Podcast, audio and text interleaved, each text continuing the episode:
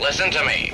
Traitor, I believe that you've received the death message from our ninja empire. Ninja is supreme and you have double-crossed it. Why did you do that? I have to reform the ninja empire. That is why I took away. That is why I took away The Golden Ninja Warrior. the golden ninja warrior. You've got three days in which to return the golden ninja warrior. Right? Or else you die. Die. What, what, what, what is Or that? else you die. Go, go, go to hell. I want steamed crabs.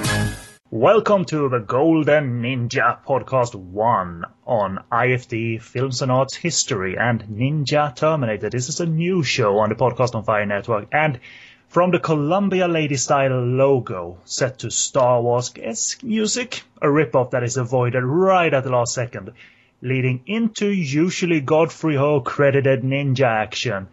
And add to that, hilariously dubbed Western actors, Richard Harrison among others, and unnamed stuntmen in brightly colored ninja outfits. Don't forget the headbands, saying ninja, combined with puzzling sections of a movie that seems rather distant from mentioned inclusions.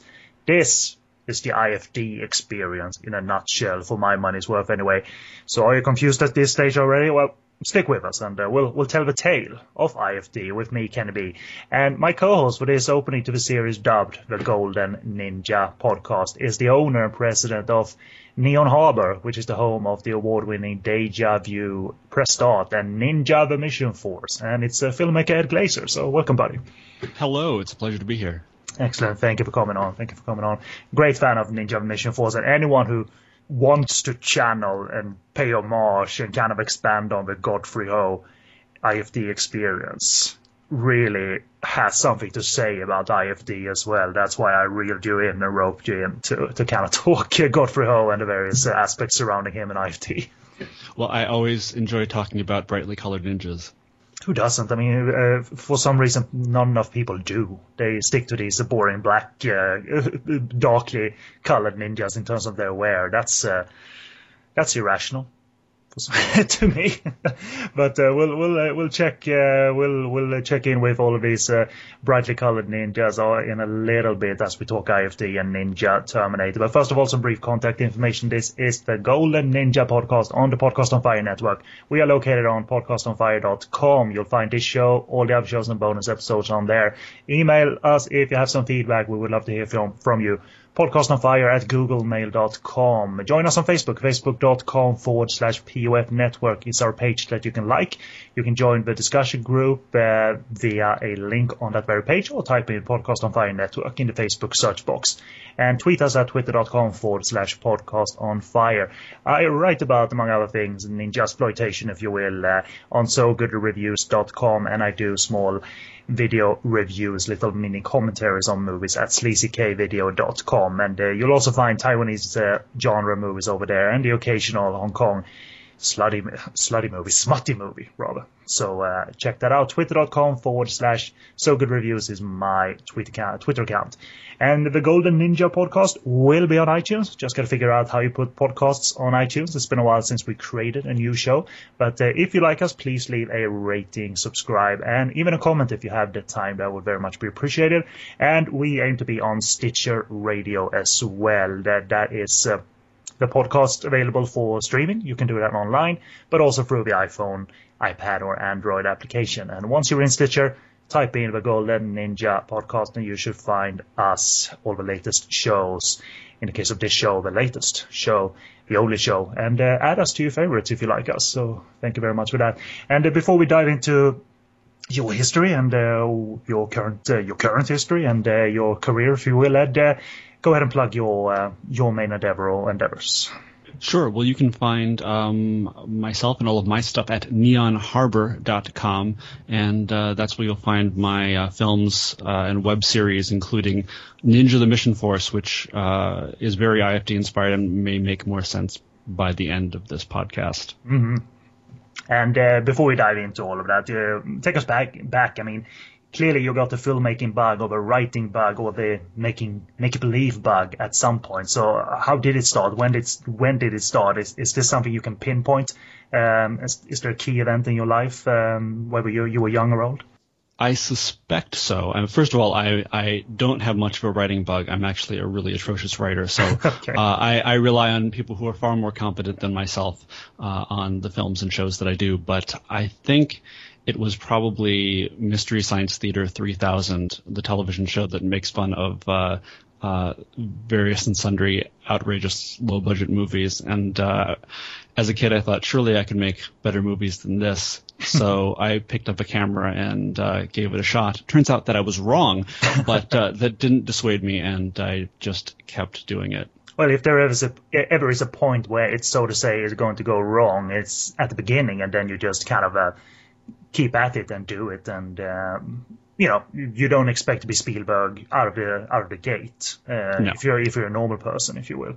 Um, I wonder if um, Mystery Science Theater 3000 ever did a IFD movie. I suspect not for some reason. No, they didn't. Because they, they, they were certainly out there and they would have had fun doing it. Like, uh, th- these movies are not connected, you know, that's the main joke, and they would have had so much fun riffing on that. They did a few uh, TV movies that were stitched together episodes of television shows, and one of them was um, Master Ninja, aka The Master. That was a TV series starring uh, Sho Kosugi and Lee Van Cleef and Timothy Van Patten. So Right. that I th- that I think was their main uh, ninja-related fodder. Oh, there's certainly a legacy over there. So very cool that you were inspired by that. And I suppose my next question kind of answers it itself in a way that uh, you you cited the, these guys, you know, this crew as an influence. Uh, but uh, is there any other like key influence uh, throughout your like creative life uh, up till this day that you look up to and still follow and uh, still try to channel, if you will? Sure. Um, Roger Corman is probably the biggest one. Uh, I dig his uh, style, um, his drive, and his ability to do a whole lot with not very much. Uh, along the same lines, Robert Rodriguez is another one of those people who I admire. Um, I'm not quite able to do anything as cool as he has done, but uh, his stuff is still awesome. And uh, I'm a big fan of uh, Turkish filmmakers uh, from the 1980s who, once again, did a whole lot with very little and ended up with some very uh, fun, silly action movies. Yeah, certainly that's a theme of uh, one of your uh, your web series that will talk of uh, the love for Turkey is uh, quite unique and quite strong in you, which is something I, I admire and enjoy. Uh, so, uh, and and that is done obviously under the the Neon Harbor banner. And the, was this um, your first production company? If if this is what your per definition are. And uh, is that a great idea to go into business on your own rather than just putting videos online on, on YouTube or Dailymotion, if you will? Is it a harder thing to pull off being uh, something on your own? Well, I think you can sort of be one and the same. Once you put videos online and they're your own content and you monetize them, you are sort of by definition in business. So um, I think that you can absolutely do both uh, without too much added stress. Neon Harbor is the first production company, uh, first probably I'll say legit production company that I've had. It used to be under a different name, Dark Maze, but it is the same company. We just changed our name last year. Uh, before that, I did make films um, in high school, in college. Uh, I would usually put some kind of production company name on them, but uh, it didn't become a real thing until after that. Uh, and with my first feature-length film, Press Start, back in 2007. Yeah, I always got- got the impression though that um, you know uh, you are so hands-on, you know, uh, and uh, you know production designing and shooting and directing and what have you. I mean, is is this uh, is that where the stress comes in? I guess is my question. Being so hands-on throughout the entire production. Yes. Uh, the the thing is that I mean, you're you're a cinematographer as well. You're not just a director. I mean, you shoot your stuff, uh, as far as I know. Yeah. Uh, for the most part, um, not always.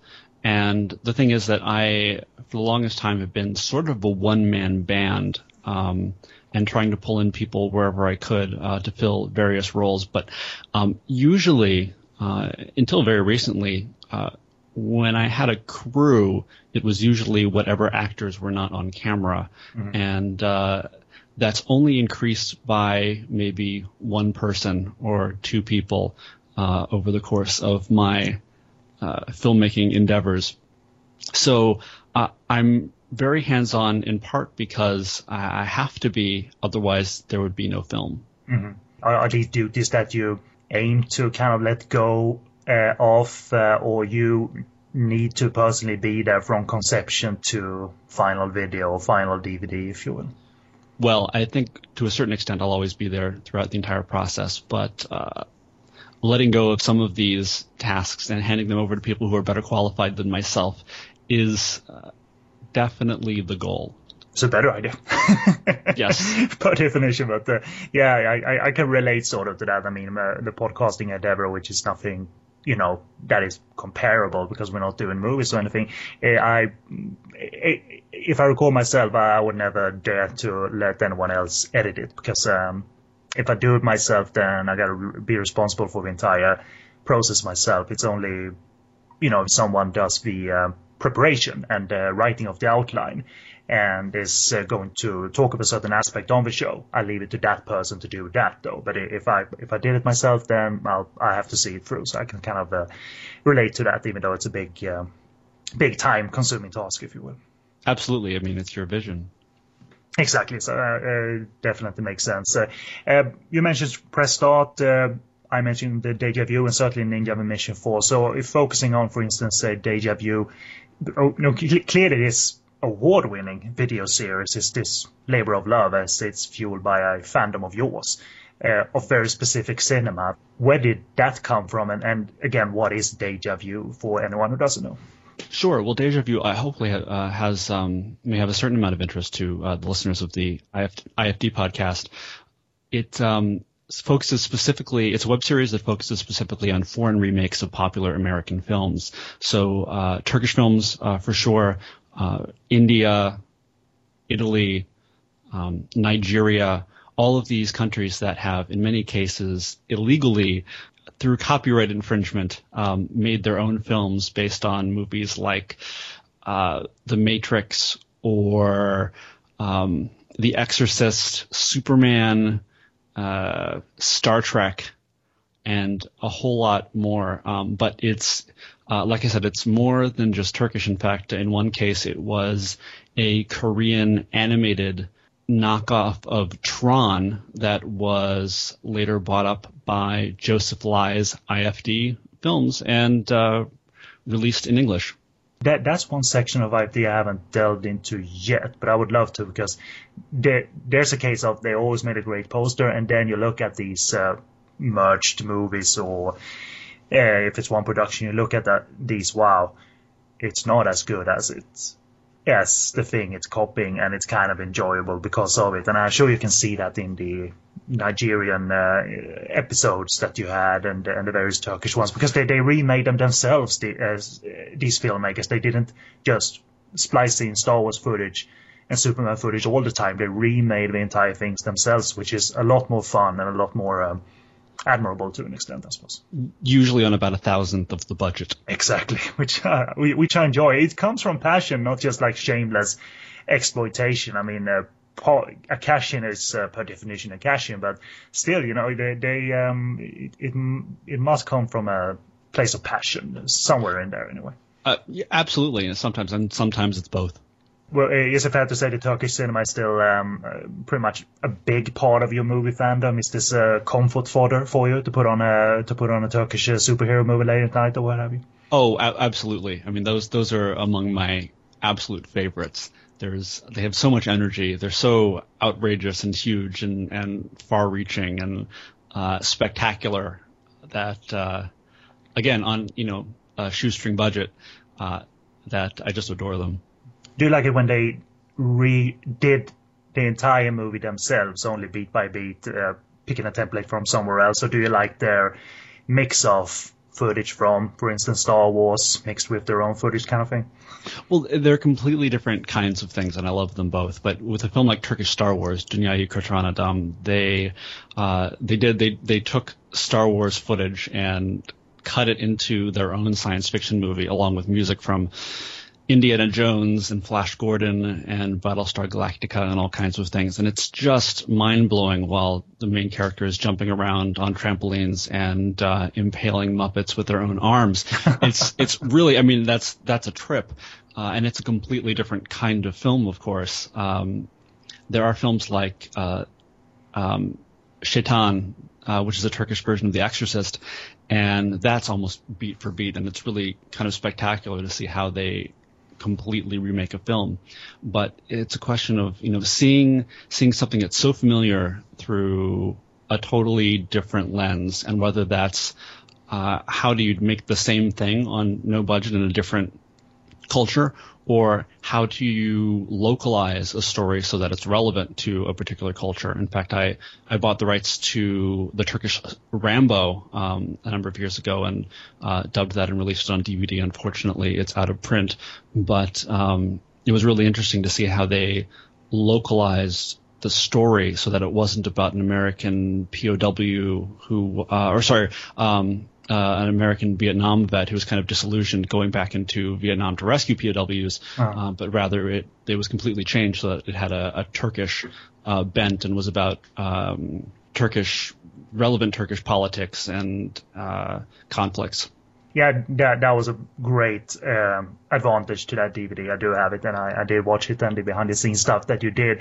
That uh, there was more behind the uh, if ill special effects, albeit uh, energetic special effects. There was more behind the the famous uh, special effect uh, or special uh, the, the special audio, if you will, in that movie. Thump you know, there was more behind the thump in uh, Turkish Rambo. So it was, it was great. Uh, it was really great. I admire the work you put, you guys put into that. You've uh, obviously, uh, oh, by the way, I have a spontaneous, spontaneous question. Have you ever had an idea to do something, uh, make something yourself based on that love for Turkish call it rip-off cinema. I, I, I'm, I'm saying that with uh, with great positivity. Of course, have you ever had like an idea to do something with that love?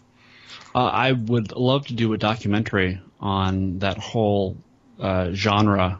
Uh, I don't know if genre is the right word, but you get the idea. Mm-hmm. Um, and uh, delve even deeper into that and be able to show people what it was like and what was involved.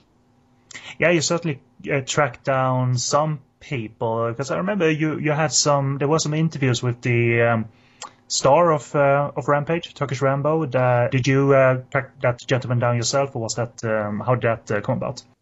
Facebook, believe it or not.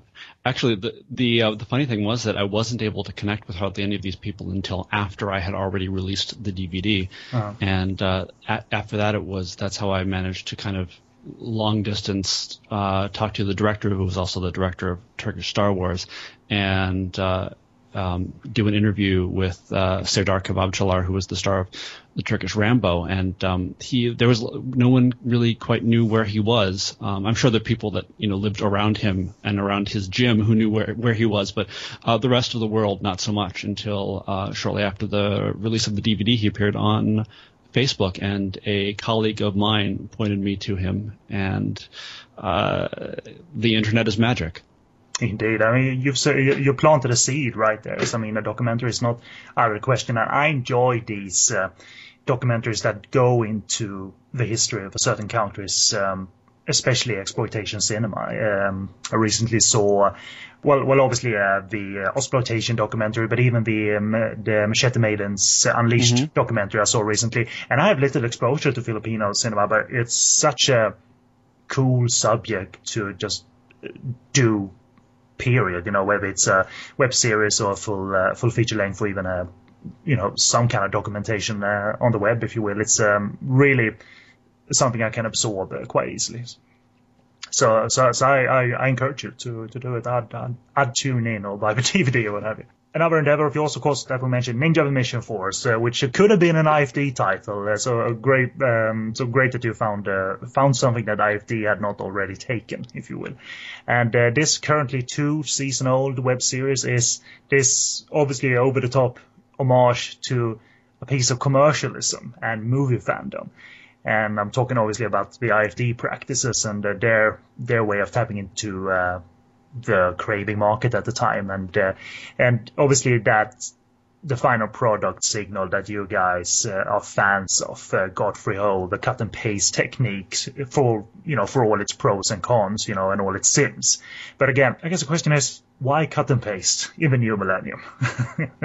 you know, it's interesting because uh, cut and paste has found a resurgence in the new millennium thanks to the mashup, which is by no means, um, obviously, with uh, as we'll know from IFD, uh, not really a new phenomenon, but there's a new kind of phenomenon around it on the internet. Uh, so I think it's it's very uh, relevant to do something like that. But really, I did it because it was a lot of fun, and I'm a huge fan of the IFD films, uh, taking new footage of white dudes in uh, candy-colored ninja suits and then inserting them into completely different movies. And I thought this time let's just try to do it specifically, uh, intentionally for laughs.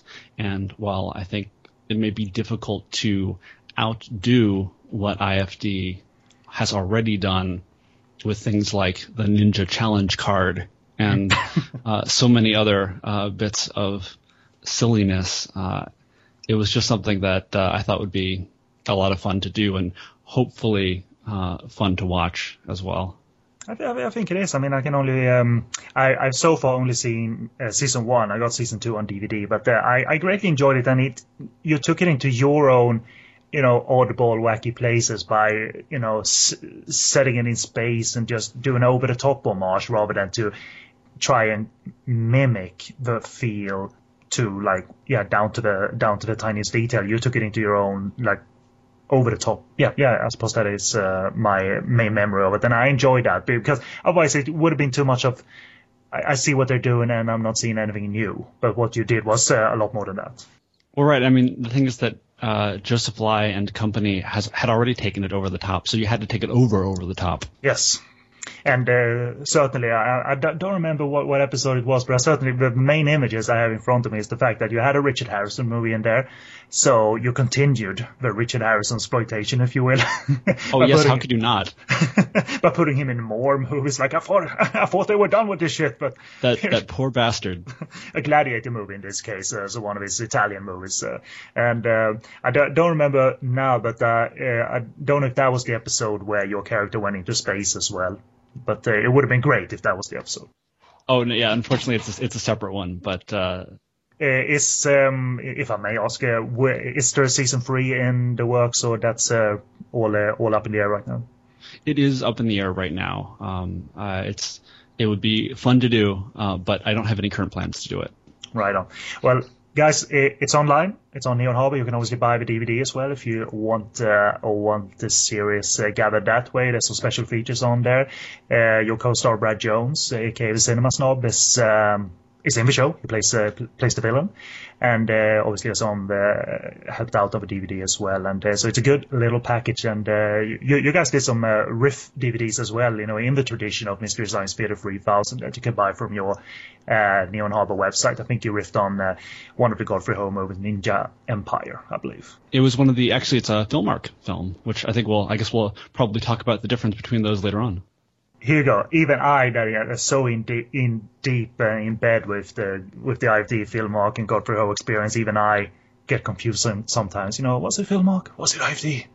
I don't know anymore. They, uh, but uh, you're right. We had to kind of set some facts uh, straight. So uh, let's go into the history uh, because IFD is a name that people hear, and I think it's only suitable to try and give not a definite history by any stretch of the imagination. And I think a lot of people are a lot more apt than better at detailing this history, but uh, certainly um, we're going to do our best to put things in perspective. So uh, uh, we, we're going behind the ninja suits, if you will. Behind it lies a company that was thriving in the 80s. I, they were really successful, and they made, and they made a splash as a distributor of English language action entertainment containing the flavor of the time, mostly associated therefore with uh, the ninja flavor of the time of the 80s.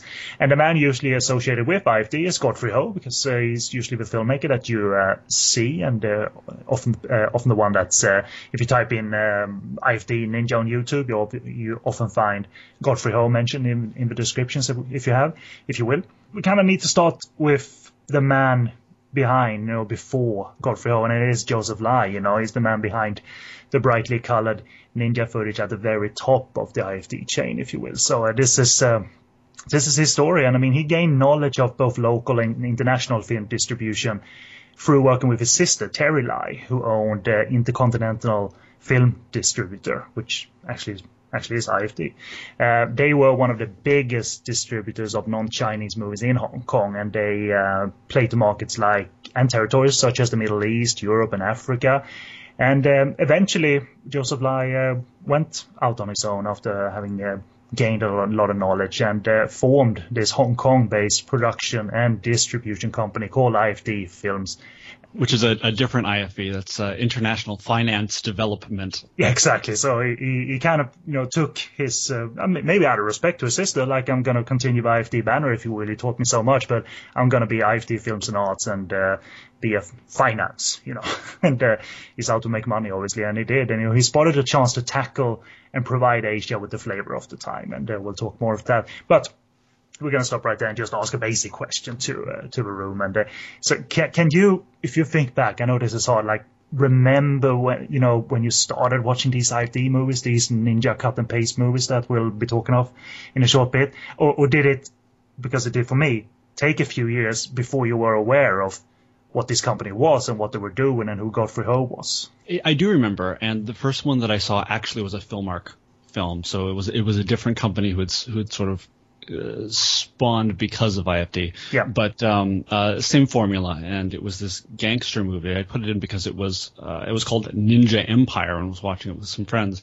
Uh, and it's it's a film that it's it's actually also known as um, Ninja Phantom Heroes USA, I believe. That that title I remember, and that's a Filmark to me. So there we go.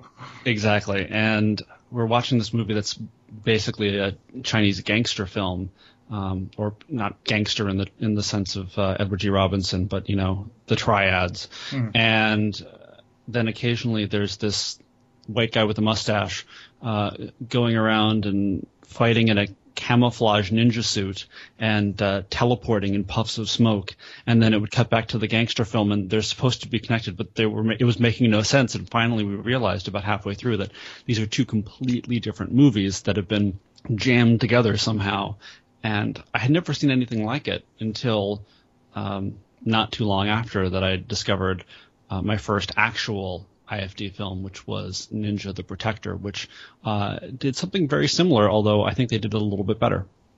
There, there, that's the very fun thing about, I mean, as a fan of IFD and Filmark, you realize after a while they were doing the same formula, but Filmark were ever so slightly more crappier. You know, Godfrey Ho had some skills, the directors of it, Filmark, it, it was kind of just worse, but a lot more fun in my mind as well. It was, uh, I don't know uh, how to describe it. A different feel. For my money's worth, I could easily see that what Filmark was doing wasn't Godfrey Ho.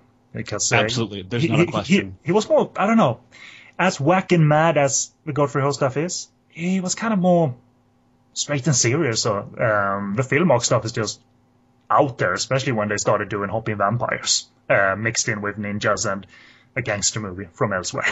oh yes, oh yes. There's really there's there's almost no comparison. And I I, I can't really pinpoint uh, where it all started for me. I know though that it took a while before I put the pieces together. So I think I saw Ninja Terminator years ago and kind of forgot about it. I do I, I do remember still the Wang Jiangli blonde wig uh, as anyone will. That is in the original. That's from the source movie. But it just took a few years before I slowly and gradually kind of got into them and realized what it was and what the concept of these cut and paste movies were for uh, for the market, what they were doing for the market. And slowly but surely, the fascination came in there that this is fun commercialism that is obviously inept, but they're kind of aware of it and they're doing a shameless thing that is not shameless at the same time. They're tapping into what the market wants. You know, the market craves ninja movies. Well, we just have to put ninjas in there, regardless if it's a skilled uh, product or not. You know, a skilled merger of movies. He realized Joseph Lai after working for Terry Lai, his sister, and learning from it that there was this market gap. You know, Hong Kong companies weren't distributing internationally enough. Was one thought, for instance, and uh, IFD uh, under a different banner, though. I think they kind of mixed uh, the names on the movies, if you will, but under a different banner, Asso Asia. They produced and financed Korean shot um, kung fu movies. Um, you have a movie like The Magnificent that stars uh, Wong and Chen Sing. Eventually, they were the first company to be part of the American film market, which is uh, one of the major film markets for international distribution. And they started to sell their products via quite simplified deals, you know, less expensive rates internationally. Uh, and uh, therefore they also learned that the market uh, can't have Chinese movies you know, in Chinese. They dubbed them in English as well and got them onto the market as well. And this is all before the Ninja craze. You know, they he tapped into one go, uh, market gap and uh, and gambled by selling for lower rates. Uh, uh, but I always like that story. He seemed flexible. IFD and Lai seemed flexible. They struck deals with companies and countries that said that there's no need for a cinema run. You know, we got home video. By now, home video was quite uh, huge. But then again, some countries did put these movies into cinemas. You know, as uh, some of the ninja movies played in, for instance, um, cinemas in Greece, because certain Greece uh, Greek VHS releases are straight from the cinema print, which is um, quite mad, you know. So normally when you see FD trailers, it's always coming soon to this screen, and normally that meant the little video screen. But sometimes Richard Harrison's, you know, embarrassed face being in this movie played on the big screen, which was uh, cool. You know, they, uh, I, I always, I always enjoyed that. Um, you know, they were businessmen, but they kind of gave uh, people freedom to, you know, ju- just put them out there somehow. These movies, even though it's only video, because video is big, video was booming, uh, and that, that that was a good choice. I mean, I don't have figures, but IFD, by all accounts, were successful, you know, and they continued on uh, throughout the years and what have you. Companies like Shaw Brothers were telling uh, distributors in the countries if you're going to buy our movies, then there must you must have uh, at least a limited theatrical run Mm-hmm. before home video, and you must buy all of these kinds of rights for X amount of money. And uh, they could come to IFD and say, "We would like." Uh, we would like your film just for video rights under these conditions, and they would say, "All right." They would be happy to take their money. And they, even though the production uh, productions that they got weren't necessarily Brothers quality, they weren't. but you know, if you tally up the numbers, if you had the numbers easily accessible, I think uh, IFD could uh, rival Shaw Brothers in the home video market uh, in terms of um, the 80s, and uh, even more so because uh, Shaw Brothers home video availability kind of start, stopped rather uh, in the mid 80s. Uh, and officially they weren't available until the new millennium again. So um, the exposure of IFD, even though people might not know of them specifically, they just find these bargain bin DVDs with uh, strange looking ninjas on them. The, the exposure was still kind of uh, global and big. I mean, I mean, in your local uh, video shop, can you remember seeing uh, a lot of these when, when you think back? I can't, but I've met other people who did. So I think I'm in the in the minority. It wasn't until later on that I discovered them in their uh, resurgence. Mm, indeed. And uh, yeah, as we said, they, they were the first Hong Kong company to get worldwide distribution on video. And um, Shaw Brothers not only didn't distribute on video um, for much of the 80s, they stopped their production in the mid 80s. So that therefore, when the Ninjas hit, which was the mid 80s, then Shaw Brothers, for instance, were no threat, if you will. So um, that, that's uh, rather cool. And uh, throughout all of this, um, Joseph Lai brought on board a college friend, uh, Thomas Tang, and younger director Godfrey Ho. And this was the team at Asso Asia, essentially. But uh, my understanding is also when IFD was formed, Thomas Tang wasn't on board IFD for very long or at all because he formed his own company, Filmark. And they started distributing uh, movies uh, and eventually also making these uh, ninja cut and paste movies. Uh, so that was the core team for a while. Uh, Thomas Tang, Joseph and Godfrey Ho. And uh, there, there are some misinformation out there that thankfully has been cleared up now. We are not the first ones to do this. That all of these people were the same. That Thomas Tang and Godfrey Ho were the same person. That uh, both companies were the same. A whole lot of, to me, uh, stupid and kind of silly rumors because the answers are so clear. But that's that's coming from a fan uh, fan perspective. And um, so let, let's clear up some rumors then you know, Godfrey Ho never worked at Filmark, despite those wacky ninja pictures like Ninja Empire being awfully similar to the IFD formula. And uh, same actors as well, because I think in Ninja Empire, I might be wrong, uh, it might star or co-star Mike Abbott, who was also a player at IFD. So there's some extra confusion for you. Right. He's he's in uh, he's not in that one, but I know he's in some others. Stuart Smith is another actor who appeared in both companies' films. Indeed, indeed. And 2014 is a great year for getting continually cleared up information about who was who, who did what. And for instance, you know, uh, Thomas Tang was not only an actual person uh, working independently uh, outside of IFD, uh, uh, running his own company, but he unfortunately passed away in a tragic fire in 1996 in Hong Kong. There, and he saw there's some um, YouTube footage of him being interviewed uh, that just uh, surfaced. So uh, it's uh, something to um, take to heart that uh, these were three, two different businessmen and one director. I wasn't I wasn't aware of that new footage surfacing. I'm fascinated by that. It's from a, a DVD uh, of a um, a German release of a Filmark movie that I'm blanking on now, but I'm gonna look up the link because I've seen, I, I, I know a guy who put together the DVD and he showed me that footage of Thomas Tang at a, um, at uh, some uh, show where he was trying to sell his movie, speaking uh, wonderful English, and uh, maybe shot a year or two before he passed away in 1996. And uh, the fact of the matter is that IFD and Filmark, at least at one point, their offices were in the same building as well. I've seen uh, business cards, uh, IFD, Joseph Lai's business card and Thomas, Ta- Thomas Tang's business card, and they're essentially the same address too, which could add to that. Like, oh wait a minute, they might be same same persons, but no, they just happen to be in the same building. But uh, Joseph Lai, uh, as far as I know, uh, uh, wasn't present when. Um, when that tragic fire broke out. I, I don't blame anyone though for carrying on the misinformation, if, if you will, because it can be hard to kind of sort out. But now we have more in print, first-hand accounts of the IFD and Filmark years from the actors, if you will. You know, Stuart Smith has been interviewed, Richard Harrison has been interviewed, Mike Abbott has been interviewed, and they kind of um, paint a clearer picture of what, what was going on that some of us uh, knew already you interviewed a an actor that worked for IFD, and I'm blanking on this gentleman's name as well. That's right, uh, Andy Chworowsky, who was an actor and a dubber for a bunch of the IFD films, and he's a he's a terrific guy. But you'll probably uh, he appeared in a couple of films, um, Ninja the Protector and uh, uh, Ghost Ninja slash Diamond Ninja Force, something along those lines. Um, uh, and uh, he's terrific in both of them. But you'll hear him in uh, a great number of them. You know, even some of the on uh, on-screen talent at IFD, uh, guys like uh, I think uh, Pierre Tremblay was uh, a dubber for big studios in Hong Kong. You can hear his voice on big uh, Cinema City movies, like Aces Go Places movies, or even The Killer. I think I've seen uh, footage of Pierre Tremblay uh, in the studio dubbing The Killer, uh, John Woo's The Killer uh, which is pretty cool. So they um, they uh, they got some gigs outside of IFD.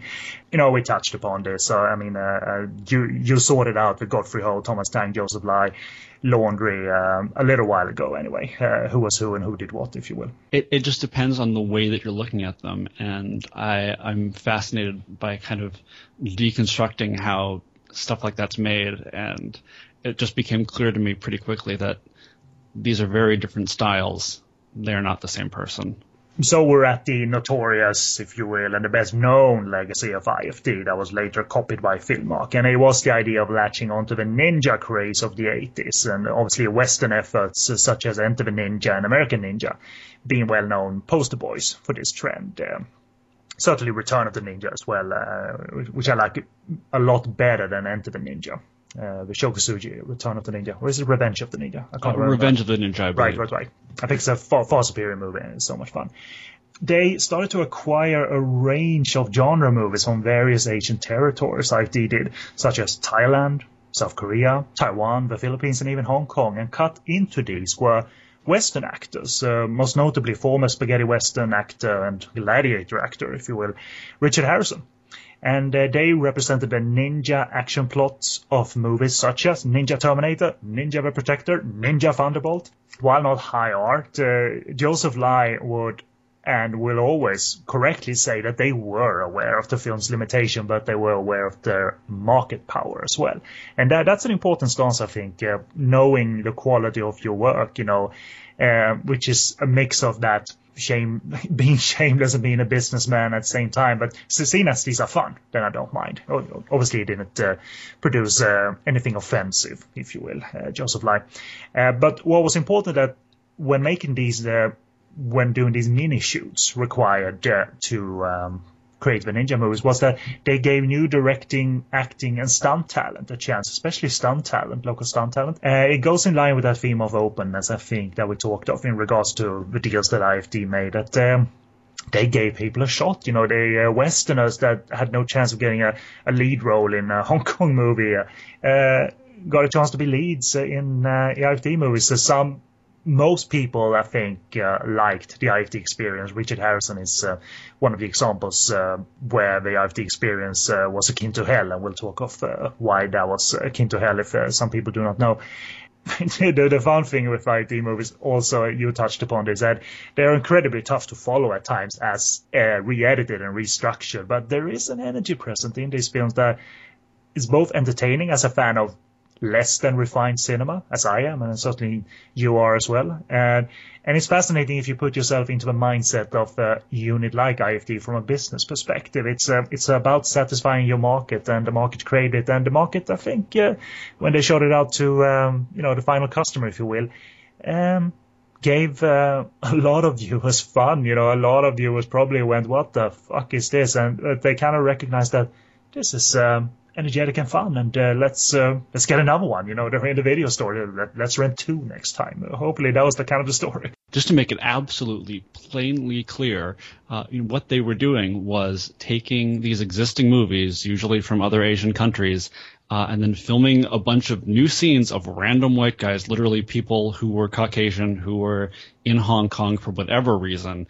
Um, you know, sp- shooting shooting stuff with them for a few days, then just cutting these scenes into these existing movies and dubbing the whole thing as as if it is one continuous movie and that these yep. two plots are interrelated. And it's a threadbare illusion, if that if or not an illusion at all that this is a one movie. You know, they often connected them through phone calls. You know, if there was a phone call in the original movie, then that was a good you know opportunity to put uh, Richard Harrison there to speak with the other movie on a Garfield phone normally. Oh yes. uh, I, I, liked it better when they uh, placed uh, the actors, uh, so to say, in the same room, like uh, placed them against a wall that sort of matched in color, and talking oh to gosh. the other, yeah, talking to the other movie. yes, we'll just we'll just drape a a blue uh, piece of fabric behind them, and it totally matches. There you yeah, go. And the film stock is all kind of varies as well, so it's even more fun and even more obvious. So uh, but the, the demand must have been high in the 80s. They couldn't supply the market in time, so they uh, they, they kind of started doing this to not only simplifying their um, the way they shot their footage and the kind of stories they were creating uh, as they created new ninja movies. They took present products in their vaults, you know, that they produced as well. There's an example, at least one example, I think, of them taking one of their own martial arts movies their period martial arts movies and combining them with modern day footage. I think this is the latter kickboxing trend, though, but there is one such example that the demand was so high that they had to work with their own uh, owned or uh, footage, and I think even they reused some of the acquired uh, uh, movies um, to save time as well. There's an example where they put out this movie called Fury in Red, which is a complete uh, dubbed Taiwanese movie that was called Girl with a Gun. It's the um, Taiwanese uh, Miss 45. They later made a cut and paste movie using that one with um, Jack Kirby. It's um, it's possibly called in um, it's called Crackdown Mission in Germany, but I'm, I'm not sure that's the original IFD title. But that's also I, I'm I'm I'm in the midst of, of doing further research on that right now. I can tell you though that it is uh, its original title was American Commando Five Fury in Red there it goes. Uh, that that makes a lot more sense. That they they used a title they'd already come up with, and those series, those various um, official exterminator, American Commando series, they went on for like five, six, seven, eight movies. They weren't series, but that makes sense. That simplifying the process by just using, you know, whatever's there, including titles. Uh, but uh, yeah, that, that movie has. Um, I'd love to see it in English. It's uh, one of those um, movies that's only available in a different language that, I don't understand, but uh, it's. Um, it's great. I love the original Fury in Red or Girl with a Gun, but um, yeah. uh, the, the best time, actually, it's a good example to mention that the best time watching one of these movies, these cut and paste movies, whether it's ninjas or not, is when the contrasts are there in terms of the source movie's genre and obviously the ninja action genre that Godfrey Ho is shooting. Because uh, they put horror movies next to the ninja action, they put dramas next to the ninja action, and even put dramas that take place over a period of 40, 50 years next to the Richard Harrison footage, and the ninjas obviously don't age at all.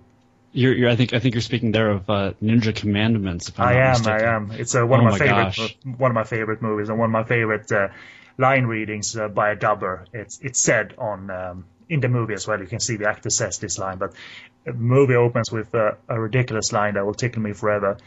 You all may wonder where Rodney and Janet are, and that just says it all. Rodney and Janet, number one. IFD. How the hell did you come up with those random names? And it just sets the stage of inept fun right there. You know.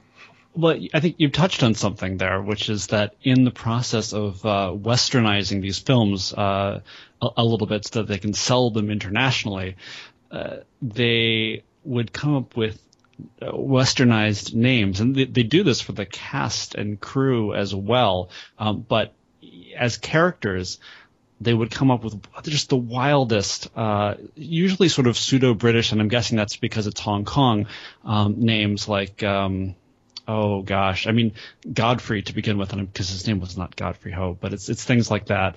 Homer Kwong is one of my favorite. He, Homer Kwong, absolutely. Uh, there's a bunch of Raymonds. I saw I saw a Warren on the Ninja Terminator print, which uh, tickled me. Warren C S E E. And and the thing was that uh, they would come up with these uh, Western names, but just the first names. And I, I don't mean for the cast and crew. I mean for the characters. No one has last names. They are uh, they're Gordon or Bruce or Harry, Penny. And uh, it, it, it's good fun. Uh, even that aspect is good fun. And you also touched on a thing that is a piece of misinformation that was out there at one point that the IFD stole movies, uh, that they bought unfinished movies. But uh, no, they didn't. I mean, nowadays we can track back to Thailand or Taiwan or Hong Kong and they kind of even get the original movies as they were originally released and edited. Um, uh, so that, that's an important piece of misinformation. I, I, I, literally read that at one point that they stole movies. And, and if, if you if you want to find out, actually, if, if you're really genuinely interested in the films that were used to make these uh, film loafs, then uh, I highly recommend checking out um, Jesus Molina's blog, which is Golden Ninja Warrior Chronicles Yeah. uh, blogspot.com, because he has researched extensively into uh, what was used to create the IFD films. Indeed, we, we always reference that, that blog when we do our Taiwan Noir uh, uh, podcast, and it's it's a great treasure trove of information that I've um, I've, I've asked kindly for information from Jesus uh, to use on my own reviews, and obviously credit him. And uh, it's um, it's a part of the slowly but surely uh, getting a clear picture of uh, the IFD and Filmark. Um, the Filmark years, if you will, and he's done a great job. Uh, the final note, I guess, is that people don't acknowledge a lot is the fact that uh, one, as I said, the, um, some at that point unknown Chinese stuntmen were getting a chance to uh, to appear on, on, on camera. As uh, obviously these were Westerners that they hired, they weren't acrobatic and knew martial arts. So as soon as the action kicked in, cut to the Chinese stuntmen. So sometimes obvious, sometimes very well doubled, and uh, that occasionally, especially in Ninja Terminator, we get some pretty skilled action, uh, fl- smooth and well edited, and uh, action that just flows. That has the Hong Kong energy, which um, is uh, pretty cool to have. You know, it's not easy to extract a good element within a kind of inept frame. I know that, listeners, but. Um, it's uh, it's part of a it's an aspect that is important to note as well. Uh, it's the element that sold, you know, ninja action. That's what they wanted to sold, and occasionally they really delivered on the ninja action. Oh, absolutely. I think I think that's it's underappreciated, despite its outrageousness. I think that there is uh, a quality to the to the stunt work in that film that uh, people don't see because it's I think below that level of silliness. You know, here's the big question in your your in your own words. I mean, you've touched upon it. Why is this IFD or Godfrey Ho cut and paste experience, if you will, so much fun for you? Because that's amazing. It's unlike anything that you've ever seen before. You know, people in uh, with mustaches and candy-colored ninja suits and and uh, and um, uh, camouflage ninja suits fighting with umbrellas and uh, and swords that appear and disappear and teleporting and incredible cheapness and uh, and seeing how something if you know what's going on, is repurposed to make something else.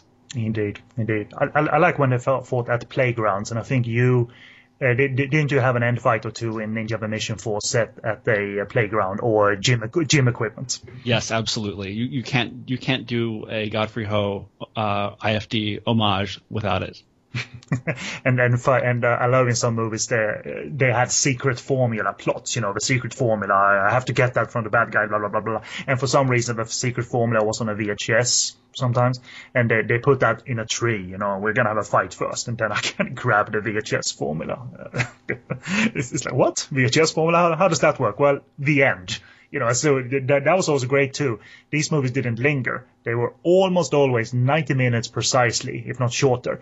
And as soon as the movie was done, the final, you know, the villain is dead, or even before the final strike, the end. Well, and and specifically what they would do is they would once the the original movie once the conflict resolution is over whether or not it's the end of that film or not they'll cut cut away from that as quickly as possible then have the big final ninja fight. And what which, happens which is not in, really big. It's uh, often over in one two minutes. Yes i'm sorry. The, the the largest one of of the many. Yes. They have that fight.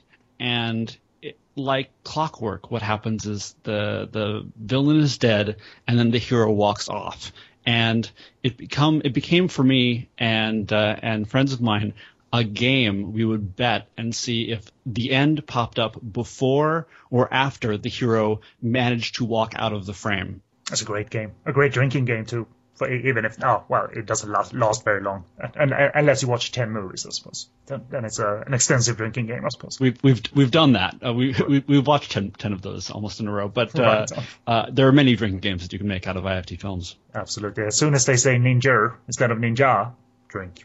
Which is every time they say yeah. it. Or when they pronounce boss bass. Bass! Yes. Uh, but when ninjas had done their thing they changed, uh, they found new trends, as businessmen should do, as companies should do. And when we approached the end of the 80s, uh, the kickboxing trend kicked in, literally. Jean Claude Van Damme burst onto the scene. Bloodsport, kickboxer. That's what they tapped into. Even briefly, superhero movies. They did uh, two movies um, about their own superhero called Catman. and that's not a typo. That's that's for real they do a um, an origin story. Uh, Jonathan Isgar uh, plays Catman. You can see Jonathan in Once Upon a Time in China. He plays um, um, it's a fairly prominent role in Once Upon a Time in China as a Westerner. Um, just great inept fun combined with some boring Thai movie. Uh, but I'm going to cover that movie for, the, for this show because the Catman movies are are magic and the posters are so bursting with energy and action like IFD posters usually did, but can't match the that energy and action on screen because um, no movie can, I think. you know, uh, the skyscrapers, the helicopters, the tanks, and Catman bursting at you, uh, at you. You can't match that if you're IFD, and nor nor should you. that I mean, that's that's really you know the the that theme of overpromising, writing checks that they could not possibly deliver on their posters um, was the hallmark. Helicopters exploding and so forth, and that was that was something we also tried to capture uh, when we did Ninja the Mission Force. Yeah, your your poster art certainly was a great homage to uh, to that. I remember the uh, season one uh, poster art because uh, that had both mixture. Well, it was space was in there as well. You literally had, yeah, I think you uh, you echoed the space story, if you will, on the poster. Yes, space and dinosaurs. And what I would do is I would tell uh, I would tell uh, the artist Jeff Nitzberg, okay, we're doing episodes that uh, feature these things. I'd like to kind of feature something along these lines, but not give him specifics about what was going to be in the episode. I wanted him to make the most awesome version of Ninja Cowboys or a ninja fighting a dinosaur uh, or ninjas in space that he could possibly make we knew that you know we're not going to deliver on that, and, and, our audience knew we weren't going to deliver on that either, because the whole idea was that we're doing this in the schlockiest possible way. Um, but uh, to have as much fun as we could on the posters, and I and and I suspect you know with a little bit more straight face they were doing that in the IFD offices. You know, we want ninjas and tanks and great works of art. That's the thing. Those posters are great works of art. So because Oh they- my they- gosh, it's yes. not it's not uh, bad artistry. They're not bad paintings.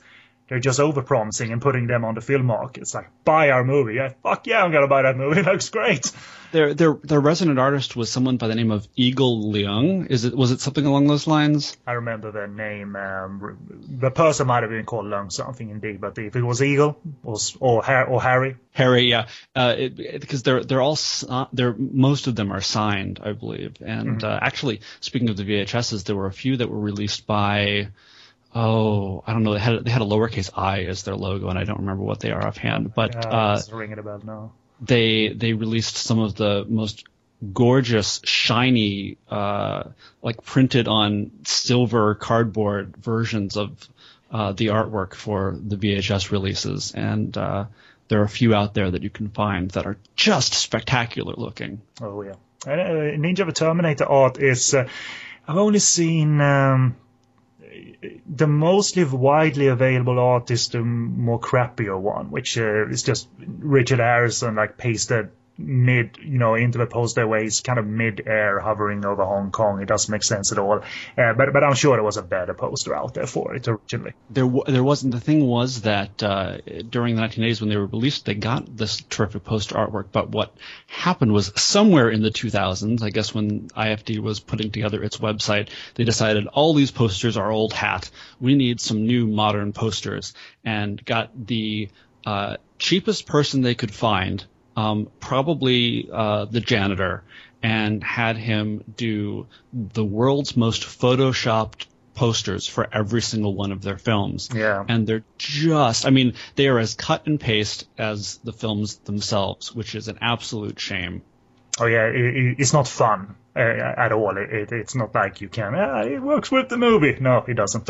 you know, it didn't work with the movie before, but it was better. You know, it was a piece of art. But uh, um, but but uh, it's been a joy as a collector though uh, during the last few years to. Uh, well, well, really, for many years you could access these movies easily, but now it's for a collector like myself. I'm uh, you can find them in even more deluxe form. You can. You, I want my crap in, in better quality, and um, if I can find it, I, I kind of will, and I even pay a little bit extra for it. So I sought out um, widescreen versions of IFD's movies and Filmark movies from Japan, from Greece, from France, from Germany, all countries that um that uh, took on these uh, home video deals both for the movies that they distributed uh, complete, the Taiwanese movies, but uh, dubbed in English, uh, but also the ninja stuff, because widescreen does matter. Even the shot of Richard Harrison and the Garfield phone needs to be in widescreen. And I'm not, I'm not being funny. It, it is funny, but I'm not being funny. It's uh, it makes a difference seeing uh, seeing that uh, embarrassing footage.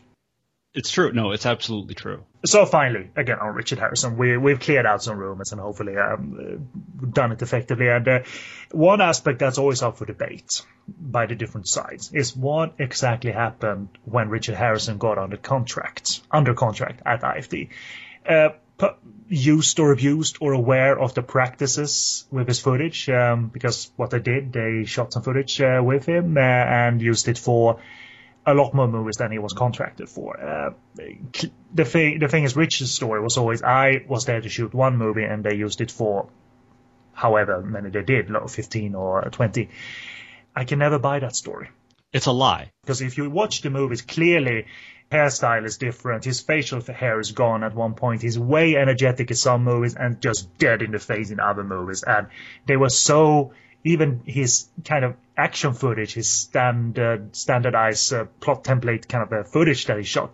Even that is so wildly different that it could have been for one movie, you know. And uh, I think some actors have said that. Uh, I think Mike Abbott has said that he thinks uh, Richard was in Hong Kong, maybe um, did two or three stints, if you will, in Hong Kong. It was it was two. He he came out there twice, and I've I've uh, heard and read this from uh, multiple sources that there there were basically two blocks of time that he came out and uh, and shot a bunch of footage. Now, whether he believed that he was only doing a few movies and was it was stretched out to uh, ten or fifteen, I mean, you know, it's it's believable to a certain extent considering the uh, minuscule degree to which he is in um, a handful of the films. Yeah. But there is simply no way that he believed that he was only in one film, and I think that that particular statement is more sour grapes than reality. I mean, he is a victim per definition. He was kind of fucked over, but uh, he tries to paint himself as a bit more of a victim than he actually was, you know, and uh, less aware than he actually was. Um, but uh, they did kind of use and abuse this footage, uh, reused it, uh, reused the Garfield phone footage, and as you said, put him into certain movies uh, just to get him on the poster.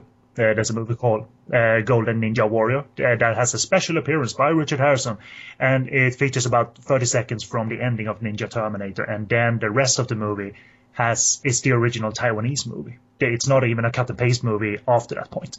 That's right, and he's uh, in about the same amount of Ninja Champion, where he is on the phone with Bruce Baron for, I believe, literally two shots, maybe three shots, Yep. and that is it. On the Garfield phone.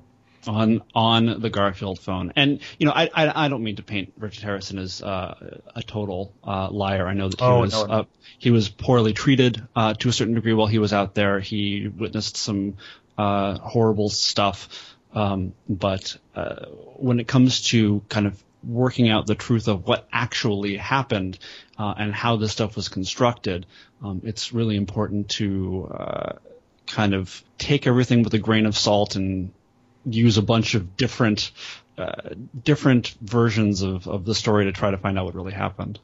And, it also makes sense now that we have so much information from elsewhere from other actors. You know, a picture starts to make sense now. And uh, and uh, again, his appearance is so wildly different in these uh, movies, and his energy level is uh, wildly different in some movies. Uh, the earlier stuff, that uh, Majestic Thunderbolt, Inferno Thunderbolt, if you have, if you will. You, you can see Richard is uh, kind of enjoying himself. He plays, uh, even at one point or two, plays a bad guy, and uh, then slowly but surely, as when we come around to Ninja Commandments, you can see that um, he's kind of dead in the face by that point. Uh, I I mean, that, that that's not something I laugh at. I can just see that the air kind of uh, went out of the balloon uh, at some point, and and he became aware. Probably it's probably due to that that he, he was aware that I know what they're doing and I'm out soon, at least. So that's Richard. Let's uh, do a break. We've done the history, hopefully in a fairly clear manner, and let's talk one of the cut and paste movies. Kind of, in my opinion, one of my favorite of their productions, their products. And it's a Ninja Terminator from 1986, and that'll be our uh, movie of this episode. So uh, we'll take a short musical break uh, featuring some music from Ninja Terminator. That's probably stolen from somewhere, and uh, that's what you hear in the break. So we'll be right back.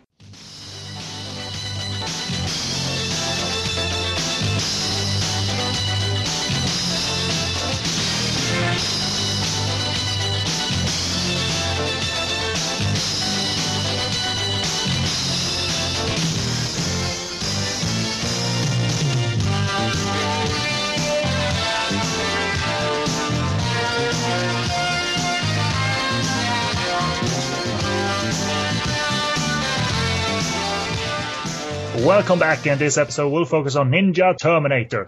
I find it hard to not say the titles in the same manner as the IFD trailer man voices did. It was always very Ninja Terminator, Inferno right, yes. Thunderbolt. The Ninja Squad. And they repeated the titles over and over again. And uh, god damn it, where did they come up with the various descriptions or taglines of what was going on in the movie? You know, if you listen to them, they tell you, in, in a deadly world, da, da, da, da, but it's more wacky and mad than that. It's just, uh, it's like almost like, like a random word generator when you listen to them. What did they just say?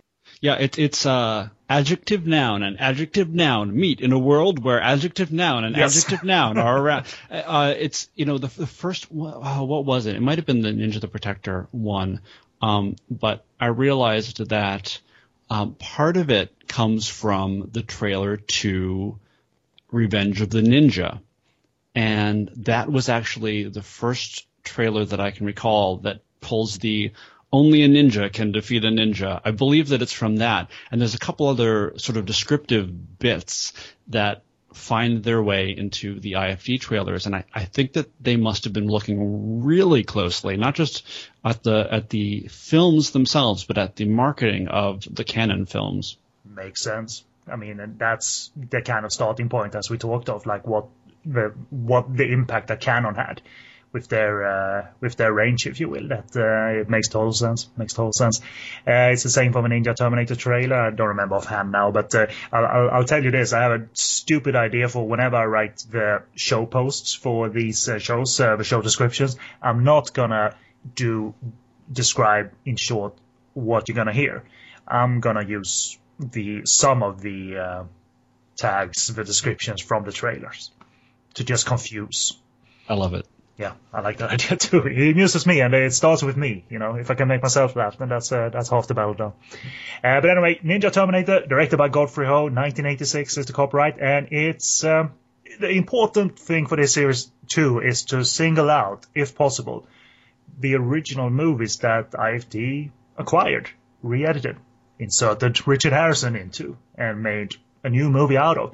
And in this case, it's a 1984 South Korean production with a title that's translated as, it's not the export title, Uninvited Guest of Starferry. Possibly no actual export title was ever determined for this one. It possibly never played outside of Korea. This is the, the most international exposure this South Korean movie has. Uh, and it stars Hwang Jang Lee, and uh, was bought and re-edited into a Richard Harrison vehicle. Uh, it also co-stars Philip Ko uh, quite a famous uh, action performer in Hong Kong movies. We can see him in The Loot and The Challenger and uh, Eight Diagram Pole Fighter versus Gordon Liu, one of the very best on-screen um, fights ever in a movie. Features uh, Ko Fei versus uh, Gordon Liu.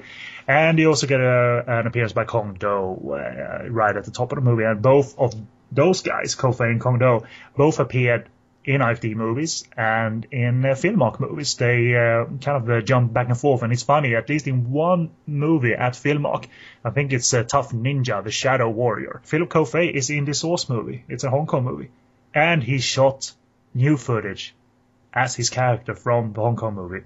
Oh my gosh, you're kidding! I, that's terrific. I, that's one I haven't seen, but now I am dying to. Yeah, he has a mustache in the original movie. It's called Unreal Dream, the original movie, and um, it's uh, I mean it's convincing enough. It's Ko Fei. It's not that older, but it's clear that that isn't quite the same though.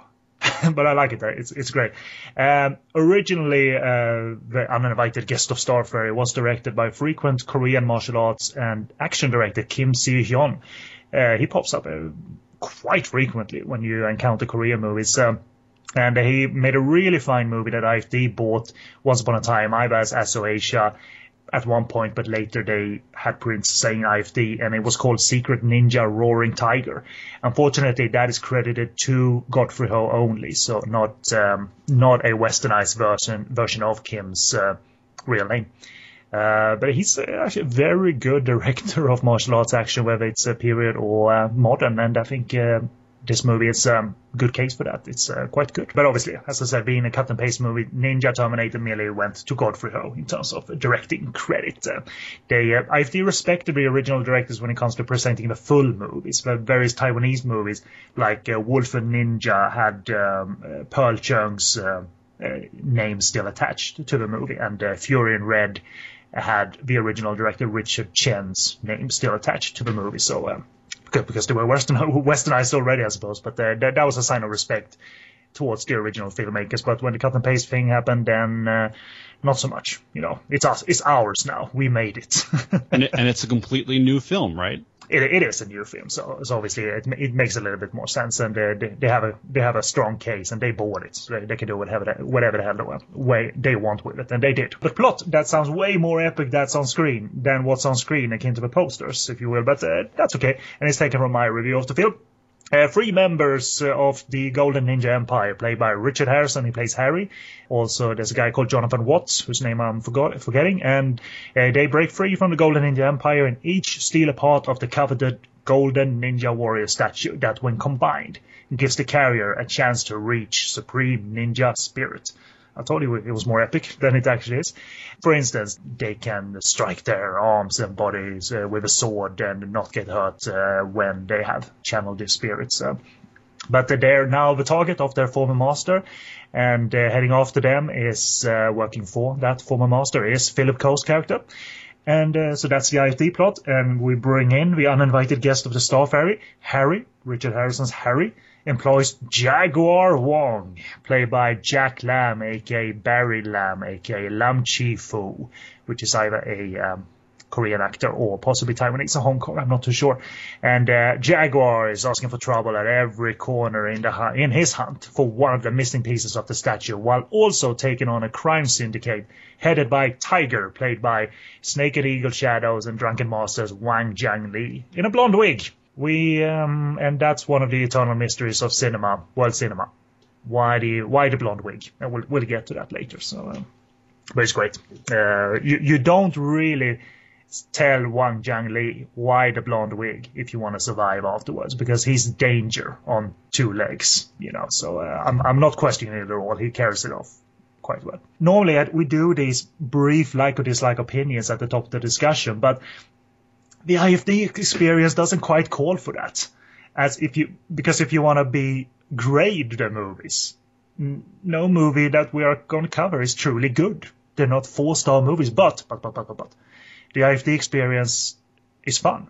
You know, it's uh, that's kind of the verdict for each movie. Is it fun? Is it entertaining? Or is it totally intolerable and boring?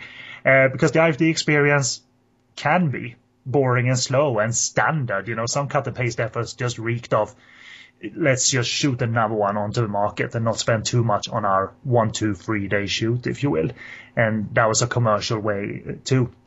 Uh, but it was more fun when the movies were backed up as they went onto the market with uh, madness, you know, wacky madness. And the Ninja Terminator, in my mind, is one of the fun ones that IFD provided the market with. I'm very glad that they did, and um, it's still good fun, and that's why I picked it for the first episode. So, based on that, do you think that Ninja Terminator is one of the better ones, more fun ones uh, that you want? Would you recommend it to a new viewer that was possibly curious about what the IFD experience is like? What are you kidding? Of course, it's it's uh, spectacular. Uh, you have uh, a mess of ninja fights. You have a bunch of um, awesome fights in the original Korean film. You have a robot delivering a VHS tape threat uh, to uh, various ninjas, saying, "Ninja uh, uh, traitor, you have three days to return the golden ninja warrior to our master." Uh, it's it's glorious. It's got it's got uh, it's got another robot delivering a tape that features footage from Ninja Thunderbolt. Yes. Why? We recognize this. it's like a, it's meta all of a sudden. It's glorious because the Source movie holds up. It's a it's a fun action movie. It brought quality and is um, but it's not the only thing that brought quality. I think the Godfrey Ho ninja action footage is really where the fun is too. And I'm sure I'm blanking on some examples now, but for just for the sake of discussion, I think this is some some of the best action choreography that you can ever see in an IFD movie. It's pretty solid across the board. Well, what do you think? Yes, absolutely. There's no question, and, and a really uh, nice uh, vista for the final fight scene on these uh, cliffs. Yeah, they shot out in the new territories, presumably, and not at a playground or any uh, any like uh, soft core place like that. And, and and the Korean movie obviously has a great um, finale at a beach and what have you. So I, I call all of this, you know, creativity coming from Godfrey Ho. There's some there's some energy here. You may argue that this is not creativity, this is shit, but there is energy here in the mini shoot needed to create Ninja Terminator. And uh, you know, I, I can see, having seen so many of these, that Ninja Terminator is one that tries a lot more, takes the time to kind of uh, set up the movie and not do the standard cut and paste technique just to shoot another movie out uh, onto the craving market uh, because there's a long setup, a fairly long setup. So it starts in Japan, so to say. Um, it's a room, a hotel room in Hong Kong, obviously. A living room. Yeah, but uh, we get uh, kind of even the demonstration of ninjutsu that isn't about you know teleporting and disappearing in smoke, you know, and uh, kind of I don't know an origin story or explanation of the golden ninja warrior uh, because there's no other movie that kind of makes it uh, makes the plot so involved in terms of gotta have all the pieces for the Golden Ninja Warrior. After a while, they just kind of had it there and didn't care too much about it. But here it's like it's Citizen Kane in terms of how they portray the Golden Ninja Warrior, the flimsy uh, prop that is the Golden Ninja Warrior. Uh, so I really, really like um, that opening, and it's an oral assault during this scene as well of oxygen, Jean-Michel Jarre's oxygen style sounds and probably stolen music from all over the place. But it it kind of gets you uh, going. You know, this fairly long reel of the Golden Ninja Empire's lair, and then the Hong Kong style acrobatic action that is uh, pretty good. Actually, it's um, yeah, I really enjoyed this opening. Do, do you feel that? Having seen a fair amount of these as well, that this is doing things a little bit a bit different and a bit more energetic than usually. Yes, well, it's it's more energetic. It's um, it just has greater scope, despite the fact that they really kind of start out in a living room. Um, because you have, I, I, say a living room. It's a living room where they they threw a really uh, they threw a, a, light with a really strong red gel uh, against the wall, and on the other side a light with a really strong blue gel, yep. and they have this amazing Asian paper lantern that has a ninja stenciled on it. that is, uh, I would I would pay money for.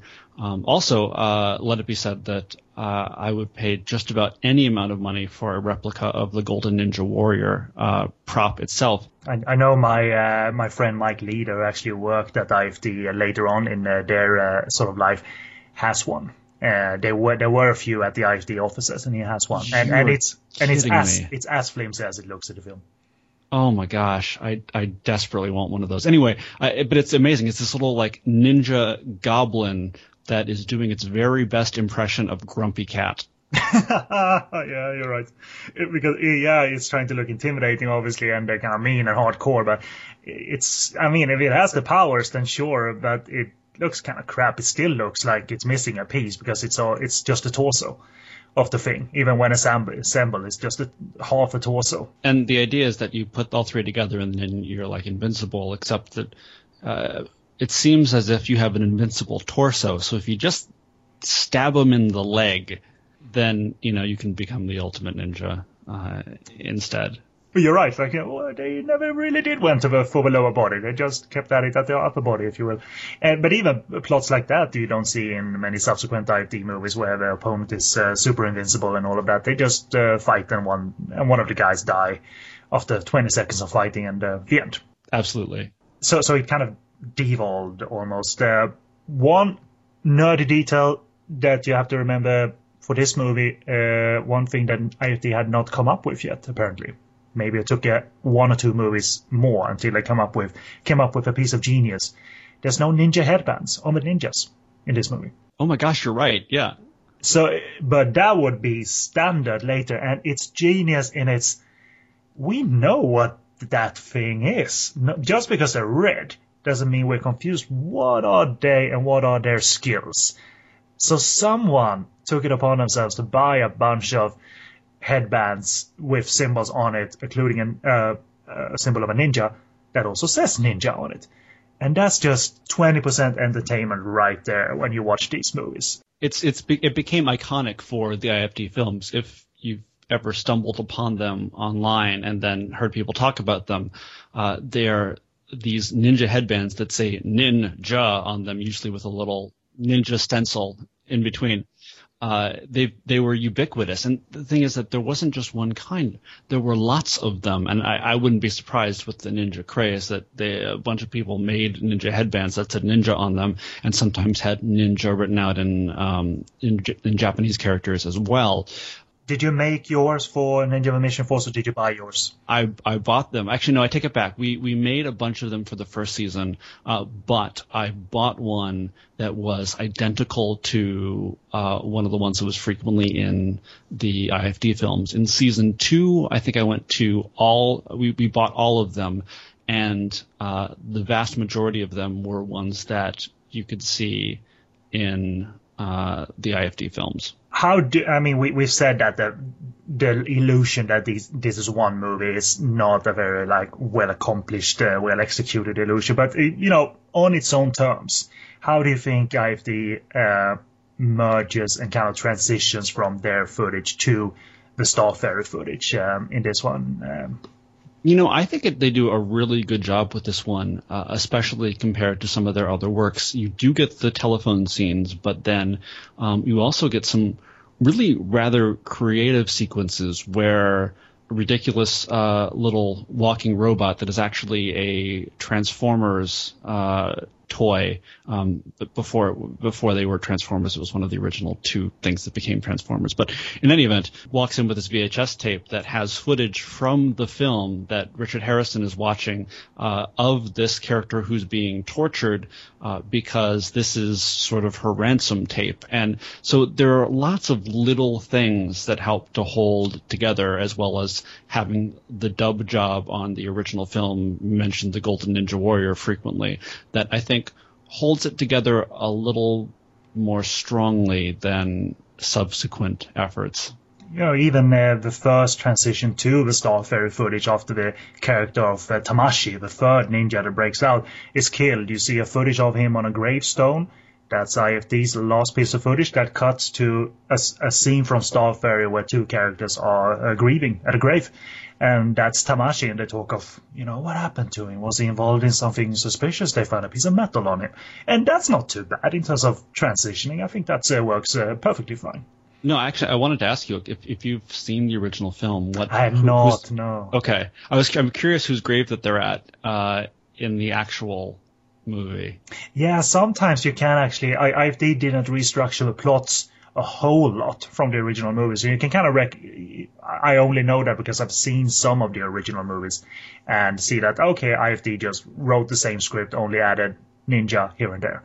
But uh, it looks like the Starferry footage might be quite retooled to a, to a degree. I mean, it's a basic movie uh, too. It's not high drama or anything. I mean, uh, the Hwang Jang Lee drug syndicate, I'm sure is a drug syndicate in the original movie, and uh, Jaguar Wong is this uh, cop who's working on his own rather than working with Harry. The action holds up so well in the original, and I'm I'm I'm not sure because I don't have the original credits if there were was any Hong Kong talent on this uh, working as action directors and what have you, because uh, they often did went to Korea and participated in productions over there as well, and vice versa. Hwang Jang Lee certainly was in Hong Kong movies, but my theory is I wouldn't be surprised if Hwang Jang Lee was the action director, as a matter of fact, on the movie having gained so much experience working for Yuen Woo-ping, Jackie Chan, and even having directed Hitman in the Hand of Buddha himself. So um, it's because it certainly is a Hong Kong feel to to the action. It's not Koreans trying to approximate and approximate badly or anything. It's a very recognizably Hong Kong style and also very brutal and intense, which I like. It's not um, balletic and uh, operatic and uh, what have you. No, I mean, I mean, basically, I think you could probably sum up the plot of the original Korean film thusly: Jaguar Wong goes around kicking everybody with a smirk on his face and being a bit of a, a smartass, but uh, he has uh, the chops to back it up. I mean, he, he's cool. He's cool. And Jack Lam really, you know, it's not a James Bond character or anything, but he comes at everything with this invincibility. I got it. You know, and he even forces himself on at least one woman which is certainly something James Bond would do as well. Uh, but he's cool. I mean, he, he's a dork in other movies. I've seen him in other movies. This one, the cool is so elevated. Lam Chi-fo, uh, Jack Lam or Barry Lam, uh, just a really memorable presence in the movie. They they, they really um, t- tapped into something in terms of his uh, presence here. Even though it's called Jaguar, I think that's for once it's not a silly name. It kind of works. It kind of kicks ass. Well, it's also a car. I think that helps. exactly. So something that isn't uh, very hardcore is obviously uh, there's various uh, ninjutsu demos as the movie goes along.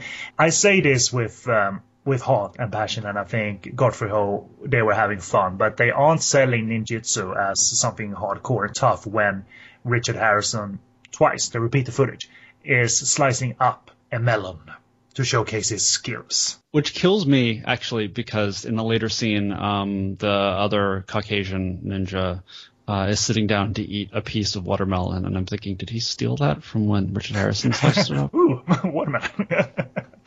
so I mean, it's it's just like I think that we're having fun, um, trying to like, okay, we can demo the ninjutsu to a degree, but let's just slice up a watermelon. That'll be fun, and we'll rig up some, uh, you know, fishing wire attached to it and just pull it apart after Richard has uh, mimed slicing it, you know. And uh, you know, what do you think? Do you think they were aiming for pure fun, or or do you think they were serious in some in some regards?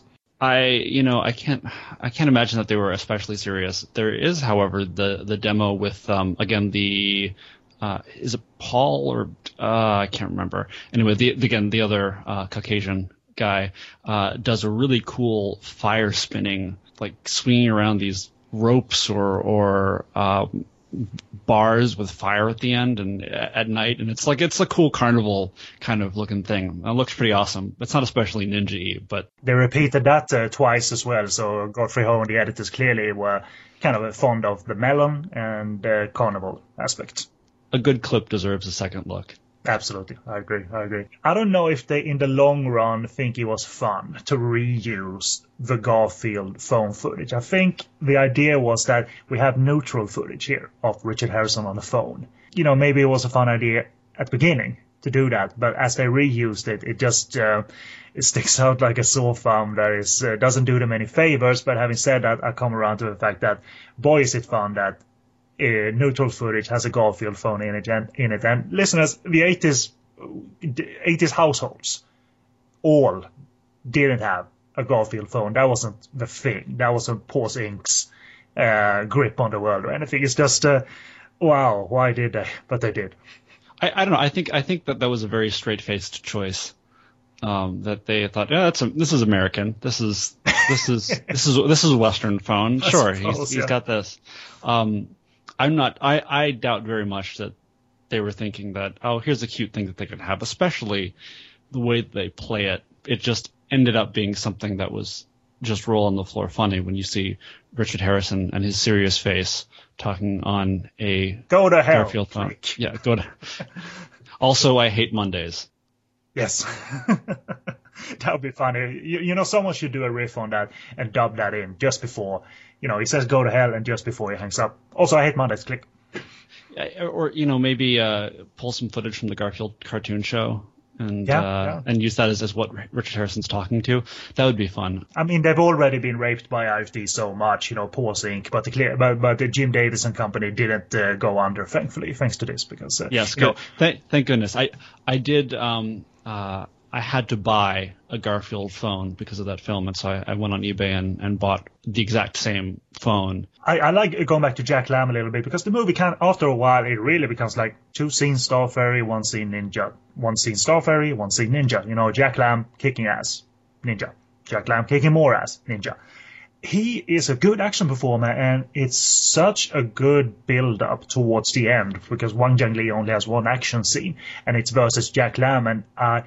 I think the Korean director really, uh, Kim Si Hyun, really did a smart thing by building up Jack Lam's kicking skills as well versus Hwang Jang Lee because it gets us to a very memorable end fight, a real good end fight between the two that uh, is a grand ending for the movie, but it is an IFD movie, so obviously there is more after that. But uh, I really like him uh, and uh, that uh, ending fight. Uh, how do you feel about that? Do you have any notes on the beach fight, if you will. There's a, a, lot of really terrific choreography, but from a dramatic point of view, it is uh, needlessly long. It, it gets a little bit, you get kind of inured to it after a while. At least I found that I did, and uh, I found that the almost video game-like method of uh, the villain's defeat was maybe more silly than the rest of the film yeah, would make you expect. It, it, it's, I mean, uh, we, it's not you know, seven usual suspect spoilers we're bringing here. I mean, uh, Hwang Jang Lee gets stuck in the sand, which, but it doesn't appear to be quicksand. The funnier explanation that tickles me is that Hwang Jang Lee is so powerful as he uh, lands that he uh, obviously ruptures the earth or sand in this case and gets stuck. you know, he has no control of his powers. And, and, that's the thing. You see, you see how he gets his feet kind of stuck in the sand, and uh, Jack Lam's like, "Huh?" And then sees it again as he manages to jump down and get himself stuck a little bit further and he's like aha i have a plan. And so it's it's just like a boss fight in a video game. Yeah. You're like I, I see i see the pattern. I have to do this and then i can get off some hits on him. The, the, the, you touched upon the fact that it runs too long and i think my theory is that uh, the korean movie in an overall sense because it uh, it stands about 10 or 15 minutes because of um, um, because IFD's footage is that long. I think it benefits from being tightened and merged because I, I can very much believe there are dead stretches of the Korean movie, you know, bad drama, bad melodrama possibly, and then occasionally the action kicks in, but we get a better better accomplished stream of action uh, thrown at us that makes it uh, it's great. Kind of um, it kind of becomes elevated in my mind. Uh, I, I, might be wrong, but it just feels like uh, it's it's a 95 minute ori- movie originally that possibly could have ra- uh, had 15 minutes taken out of it. Um, you know, uh, on its own and presented that way. Hwang Jang Lee's blonde wig, I mean, it has to be addressed. I have no theory what they were going for there. Maybe it's explained in the original movie, but he takes it off as it's some kind of reveal. Like, oh my god, it's you but Jack, Jack Lam never really like reacts that way either. So I have no idea what I went with because he doesn't really change. It's it's Hwang Jang Lee, a dangerous, dangerous fucker, regardless of a blonde wig or not. So it's not like his image transforms when it's on, when it's off. It's just Hwang Jang Lee had a wig on. Perhaps it's uh, the reveal is simply, uh, all right, it's about to get serious. Like I'm taking off my jacket. it's serious time yeah, he does take it off, take off his jacket as well. So uh, who knows? It's it's a great memorable image. A lot of people attach to that and remember that, even though they might not like Ninja Terminator as a whole. But um, good on the Korean uh, Korean uh, directors and uh, not to do like uh, explain the entire movie, but it, it deserves to be mentioned that when IFD were doing things a bit more differently, a bit more extensively, and the action endings after a while, as the 80s went on, were really standardized, but their action ending shot out in the new territories uh, is a two-on-one ending, and that was a rare concept. It's uh, Jonathan Wattis and Richard Harrison versus Philip Ko, or the stuntman, obviously, um, for the majority of the time, and for what it is, it's still a good little action scene with good flow and good choreography, and uh, it stands out as a you know the it's the ninja cut and paste technique in its infancy at IFD, and therefore more energetic and a bit more extensive and epic coming from them. And two three years later, it would not feel as epic anymore. And I really like it because of that. Well, I think you put it perfectly. I, I have exactly the same feelings and and and it ends on is one of the most memorable endings at an, uh, during an IFD movie for me. Uh, after Philip Kofe is defeated, he uh, he uh, he blows himself up. He's a suicide ninja, and Richard Harrison is standing there in the frame with the with the Golden Ninja Warrior. Kofe goes kablooey, and he turns around. Oh, you know, it's not a shock to him that the guy blew himself up in the back. It's, he just turns casually, and kind of well, he's gone. the end after after he is defeated, uh, he says to Richard Harrison, "You know, uh, I am shamed. You must kill me." And uh, Harrison says, "No, there was there would be no purpose to your death," and just walks off. And then Batty's like, "I'm. I guess I'm just gonna have to take care of this myself." Does a couple of hand movements and explodes. And not in a different direction. He goes up in the air too. Yeah. Literally, like almost uh, like a rocket. You know. Yes which is um, a better image. But the the fact that Harrison just turns casually rather than being uh, frightened by the explosion is just uh, magic. And the end card appears right on top of that, so we don't even get to kind of uh, you know take that in. It's like whoa. Oh, oh, it's over. Rewind, and uh, it's it's cool. It's great. I mean, it's uh, you'll know, I guess, new viewers, if you're into the IFD experience or not, after Ninja Terminator, because if this tickles you, then explore you know, uh, if this doesn't tickle you, then I don't recommend going further. To be honest, uh, has that been an experience with your friends? Like, uh, check this out, uh, and they've kind of said, "What, what the hell is this?" and walked away, or how how has it played? As a matter of fact. I try, I try to read my uh, my friends as to whether whether or not they're going to enjoy an IFD film. But if I think that they are, the Ninja Terminator is usually the first one mm-hmm. uh, that I that I go to because it really gives you uh, a very condensed IFD experience. If I find that uh, it's it's either that or it's um, uh, Ninja Silent Assassin, which has like two other ni- names, Black Ninja and um, Ninja Ninja Operation something something something. Yeah, Ninja Operation Knight and Warrior, I believe. It really inverts the Godfrey Ho formula um, a little bit by having the majority of the footage be original IFD footage and only a minority of the footage be stuff from the original film. And I discovered that rather rather late in my searches for uh, IFD material, and so it was a little bit of a mind blowing experience to see so much new white guys in ninja suits footage. It's really cool. I I I, I like that they um, they essentially did half of half a movie on their own and or two thirds of the movie on their own and kind of just let the Taiwan movie run throughout the entirety after that. There was not a lot of back and forth, which was fun. It's like it keeps going, it keeps going. Richard Harrison is still in it. The Black Ninja, Alphonse Beni, uh, which I believe was an African gentleman. Mm-hmm. Because he, he's the black ninja of it. Uh, uh, it just keeps going and going, and this is cool. Like, uh, it's not great in terms of, you know, filmmaking or anything, but it's cool when they, when they shot so much themselves. I mean, the best example of that, uh, as the series runs, I mean, I, I, must tackle it. The best example of all of this is over at Filmark when they did Robo Vampire, which, you know, Robo Vampire. There you go. You know, uh, and I don't know, 70 or 80% of the movie is Filmark's own madness, their own hopping vampires, their own Robo Warrior, the flimsy Robo Warrior. And just a minute part of it is the original boring Thai movie. Standard action movie from Thailand, and it's just magic. Yes and uh, Robo Vampire, even the, the, kind of not a sequel, but he appears, Robo Warrior appears in it as well. That's what we call The Vampire is Alive. Also at Filmark, also almost all of their own stuff. They were making a horror movie, and it's glorious to see that. You know, obviously, they picked up off the street kind of actors appearing in it and getting a chance to be leads, and just glorious to see it keep keeps on going and going and going. Oh, there's the Thai movie. But bring back the other one. Oh, it's back, and you know, for 20 minutes this time. You know, it's great great stuff.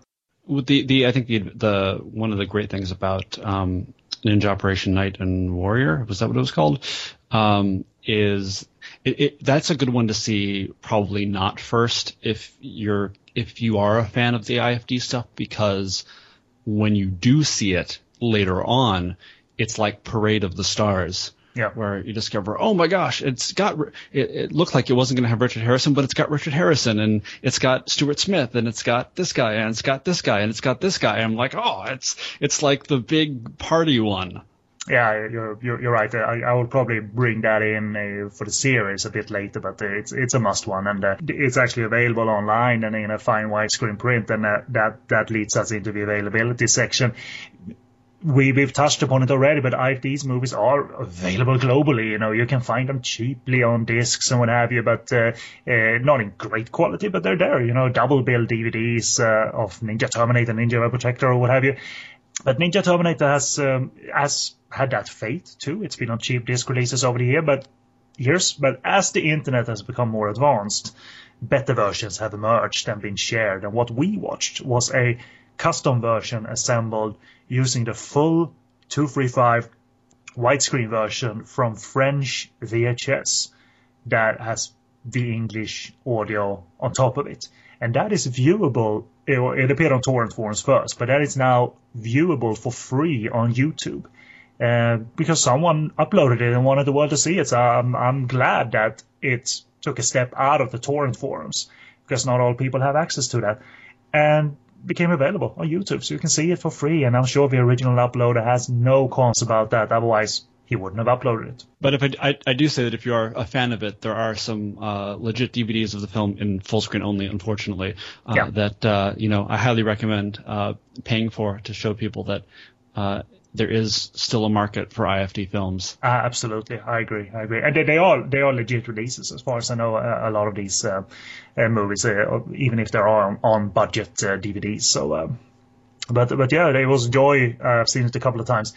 seeing Ninja Terminator this way, I mean, this wide, this type of wide widescreen frame means there will be a lot of missing, and it's it's kind of cool. Even the even the worst crap deserves. Um, the original frame. So um, check the link in the show post if you want to see it this way. And, uh, and as that says, uh, go to Amazon or um, or whatever site or eBay and find um, if you want to find the original uh, disc and have it in your collection. It's it's not it's it's not a um, space waster. Not at all. So that's uh, us. Uh, next episode. Uh, and really, my vision for the series um, is to keep it going as far as I can. And if I can get you on uh, a future episode or two, Ed, I would be delighted because you come at this with a great attitude. You're, you're into the IFD era, you're into the Filmark era, so there, there's a lot to expand on, I think. It would be a pleasure. So as the series goes on, we, we obviously the main selling point is to do these types of movies, this kind of genre, but we will for the next three episodes touch on the kickboxing uh, movies that they did, the superhero movies that they did. But uh, the next one, though, because um, I don't want to leave the ninja section yet, is to check when IFD mixed up genres in a contrasting way, i.e., they produced their own footage, their straight faced ninja action footage, and put it together with a horror movie and a drama. And what that is magic. I love it when IFD does that. And therefore we'll be looking at Diamond Ninja Force and Ninja Commandments. Diamond Ninja Force is a horror movie, much with ninja. And Ninja Commandment is a punishing melodrama. Punishing as set over the course of 40, 50 years. Ninja Commandments. You know, I I I, I can't even speak uh, coherently about it. It's uh, it's great. Na- Richard Harrison is in it for 40, 50 years in the movie as well. He doesn't age one bit, nor does anyone else. Only the characters in the Taiwanese movie. That uh, is a yeah, it's melodramatic, but it's a pretty good um, vehicle for a voice action performer, Elsa Jung, who's been in a, in a fair few ninja movies herself. She's the leader of uh, Challenge of the Lady Ninja. She's just a red ninja in that one, very sexy. So I, I recommend it. I think that's on YouTube as well. Uh, Filmark had Challenge of the Lady Ninja and uh, released it with the dub only. So it's um, it's not a cut and paste movie, so I recommend it. Uh, so that's what they're doing for episode two. And so brief contact information before we sign off. This has been the Golden Ninja Podcast One on the Podcast on Fire Network. Website podcastonfire.com. You'll find this and the bonus episodes there. Email podcastonfire at googlemail.com. Like us on Facebook, facebook.com forward slash PUF network. The discussion group is uh, there's a link on that page, or type in Podcast on Fire Network to reach that. Tweet us, twitter.com forward slash Podcast on Fire, my ninja reviews and the various other stuff on sogoodreviews.com and sleazykvideo.com, and my tweets at twitter.com forward slash sogoodreviews. The Golden Ninja Podcast is on iTunes. Rate, subscribe, and if you have the time, please leave a written comment. That would very much be appreciated. And if you don't like downloading podcasts to your device, you can stream them via the application Stitcher. You can do that online, but also through the application available to your iPhone, iPad, or Android. So, uh, and search the Golden Ninja Podcast, and you should be able to find our latest show or shows and add us to your favorites. And finally, add your uh, plug for Neon Harbor again. Absolutely. You can find uh, my films and web series, including Ninja the Mission Force, at neonharbor.com. You can also find me on Twitter at neon underscore harbor and on Facebook at facebook.com forward slash neon harbor. Alrighty. And that's us. And remember, I am the champion of the ninjas.